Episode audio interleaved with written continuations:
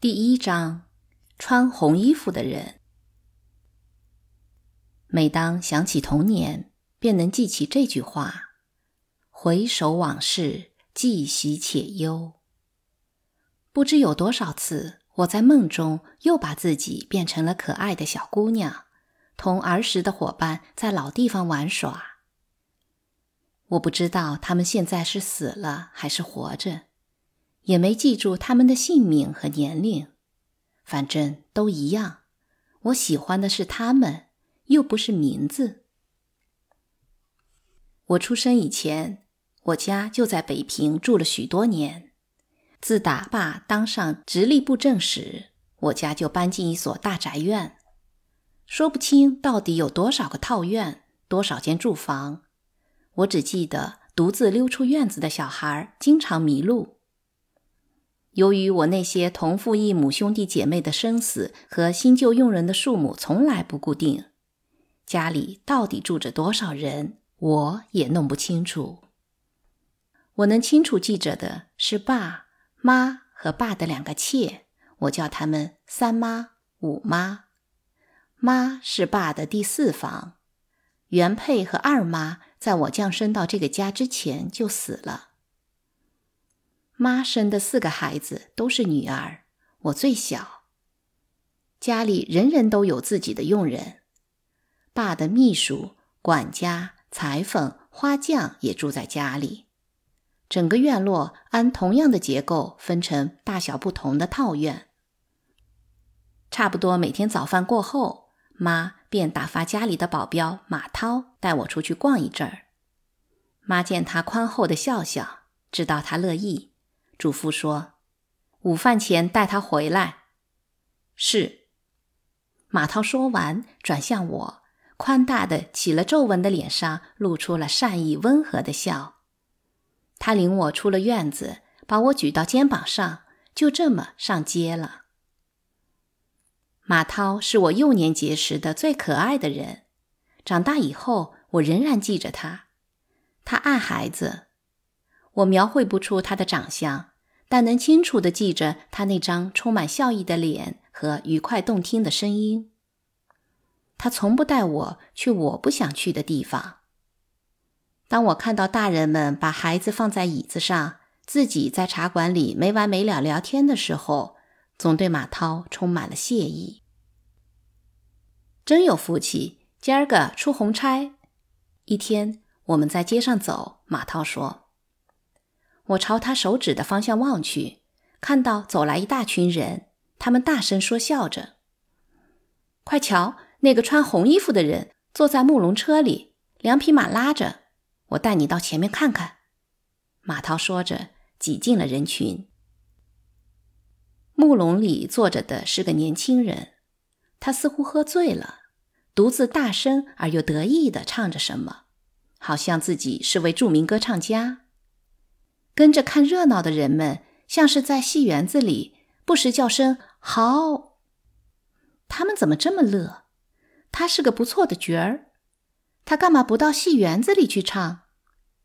我想了想，问：“他怎么不到台上去唱？他是唱戏的吗？”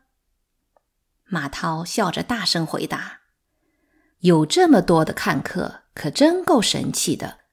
他这是被带到天桥斩首。”什么是斩首？他犯了罪，官家要砍他的头。你是说就跟杀鸡似的吗？大概是一码事。不过砍头可是绝活，咔嚓一声完事儿。马涛挥手鄙视着，声音里带着快乐。他不愿我问的太多，握住我的一只小手，使劲推了推。我们很快就挤到人群头里。骑着它，我特别高兴，都忘了要看的是什么。就这儿，这地方真棒。前面就是空场。马涛停住脚步说：“马上就到。”穿红衣服的人被几个大兵从木笼里拽出来，他豪放的笑笑，动了动嘴，像要说点什么。周围人在热情的笑声中喊过几次“好了”。他大步走到空场中央，昂头挺胸，那神情活像是刚征服了敌国的大王。我赞佩地注视着他。过了一会儿，有几个人抬来一张桌子，点上香烛。那人站在桌子前面，不等开始，他们就会开枪。马涛在戏园子里就常预先告诉我下一场该演什么。红衣人在演什么？这出戏会有意思吗？他们干嘛要祈祷上天？这一切令我迷惑。我想问，但人声嘈杂，不可能。好，这声音像霹雳，震耳欲聋。红衣人得意地唱起来，人群喊得更响了。有人递上几碗酒。他一饮而尽。他唱的倒是好，但并不得意。砰砰砰！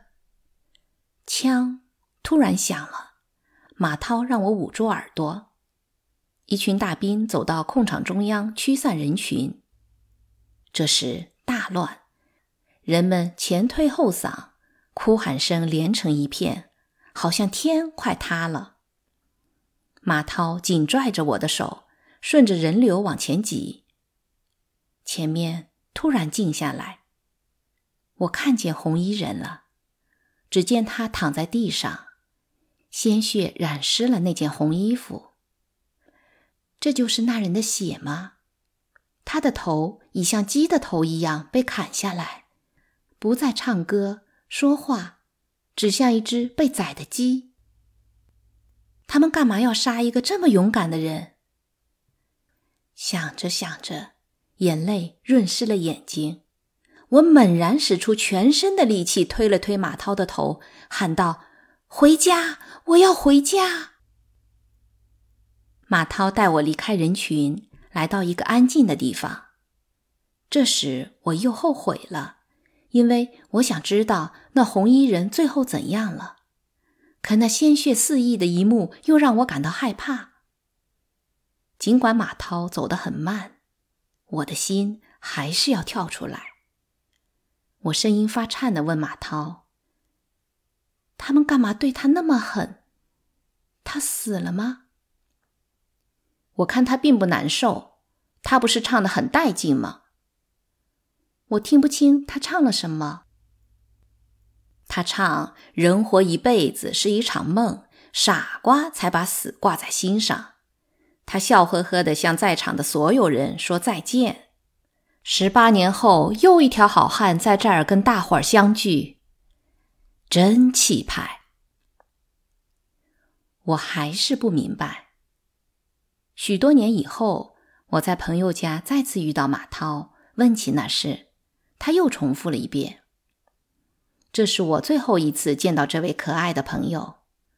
后来我听说，他在乡下保护主人的时候被土匪杀了。下午，我们一群孩子经常聚在家里玩，有时听妈唱古老的广东民歌，或缠着大表姐讲从流行小册子上看来的故事。每个月都有几天，身为直隶布政使的爸。要按照老规矩审理犯人，布政使俨然是在代表皇帝对京城各区的犯人进行最后判决。一听说哪天升堂，我们就躲到公堂的木屏风后。爸不愿我们偷听偷看。有一次，爸愤怒斥责一个扯谎的犯人时，九姐被吓哭了。爸遭扰后，并没怪他。说他还太小，不该待在这种地方，错全在让他来这儿的大人身上。爸在审案时也像平时一样爱笑，抑制不住。他那温和文雅的微笑给那些犯人增添了勇气，使他们老老实实的交代罪行。他总是善意的对跪在公堂上的犯人说：“我希望你这一次要从实招来。”犯人听到这像是对自己孩子说的温和的话语，自然会毫无保留地供出全部犯罪事实。他们当然希望推迟判决。爸有时提醒他们，狡辩是没有用的，但总给他们留有生还的机会。正如他所说，这是布政使能对这类人做的唯一一件事。第二年，清朝把王位让给了民国，数百犯人获释。爸常对孩子们讲，应该给他们机会，即使毫无价值。我还能清晰地记着那旧式法庭的样子。当我走进现代法庭时，真为法官感到惭愧，因为在旧式法庭，犯人会说心里话，一个人总喜欢向值得倾诉的人吐露真情。我想。肯定有犯人为他在现代法庭招供感到后悔，理由很简单，因为他太寒碜了。审案时，爸总是穿上清朝的官服，公堂装饰着鲜红的窗帘，中央是一张大桌案，上面端放着布政使的官印，用黄缎子包着，看上去好似一个人的头盖骨。边上是笔和砚台，爸身后站着许多身着黑黄制服的兵士，帽子上缀着红缨。文官身着朝服，按官阶大小站在一侧。整个大厅给人一种庄严肃穆的感觉。犯人依次过堂，如不加抗辩，爸便让他在供状上签名。遇到犯人不会写自己的名字，爸就让他们画个红十字。画完了，爸还常像老友似的问一些问题。有些朝官已经公开非议，说爸软弱的像个女人，可爸并不为所动。有一天是下午升堂，犯人中有个小媳妇，罪名是谋害了婆婆。据说她是全区最风骚漂亮的女人，这一新闻在我们家引起了不小的骚动。女人们都忘了爸的话，她刚走进公堂，她们就都躲到木屏风后偷看。我藏在她们的裙子前，想看看那位大美人到底长得什么样。哟，老天爷，这么漂亮的女人怎么会杀婆婆？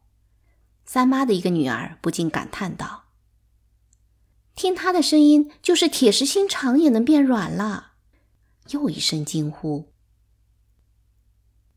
青天大老爷！”女犯像别的犯人一样称霸为青天大老爷。他这一喊，公堂突然静了下来。冤枉啊！不是我杀了婆婆，是她一直想杀我。杀她以前，她真的差点把我杀了。邻居可以作证，他们都知道我在家受婆婆的虐待。我一天到晚拼命干活，有时连牛马都不如。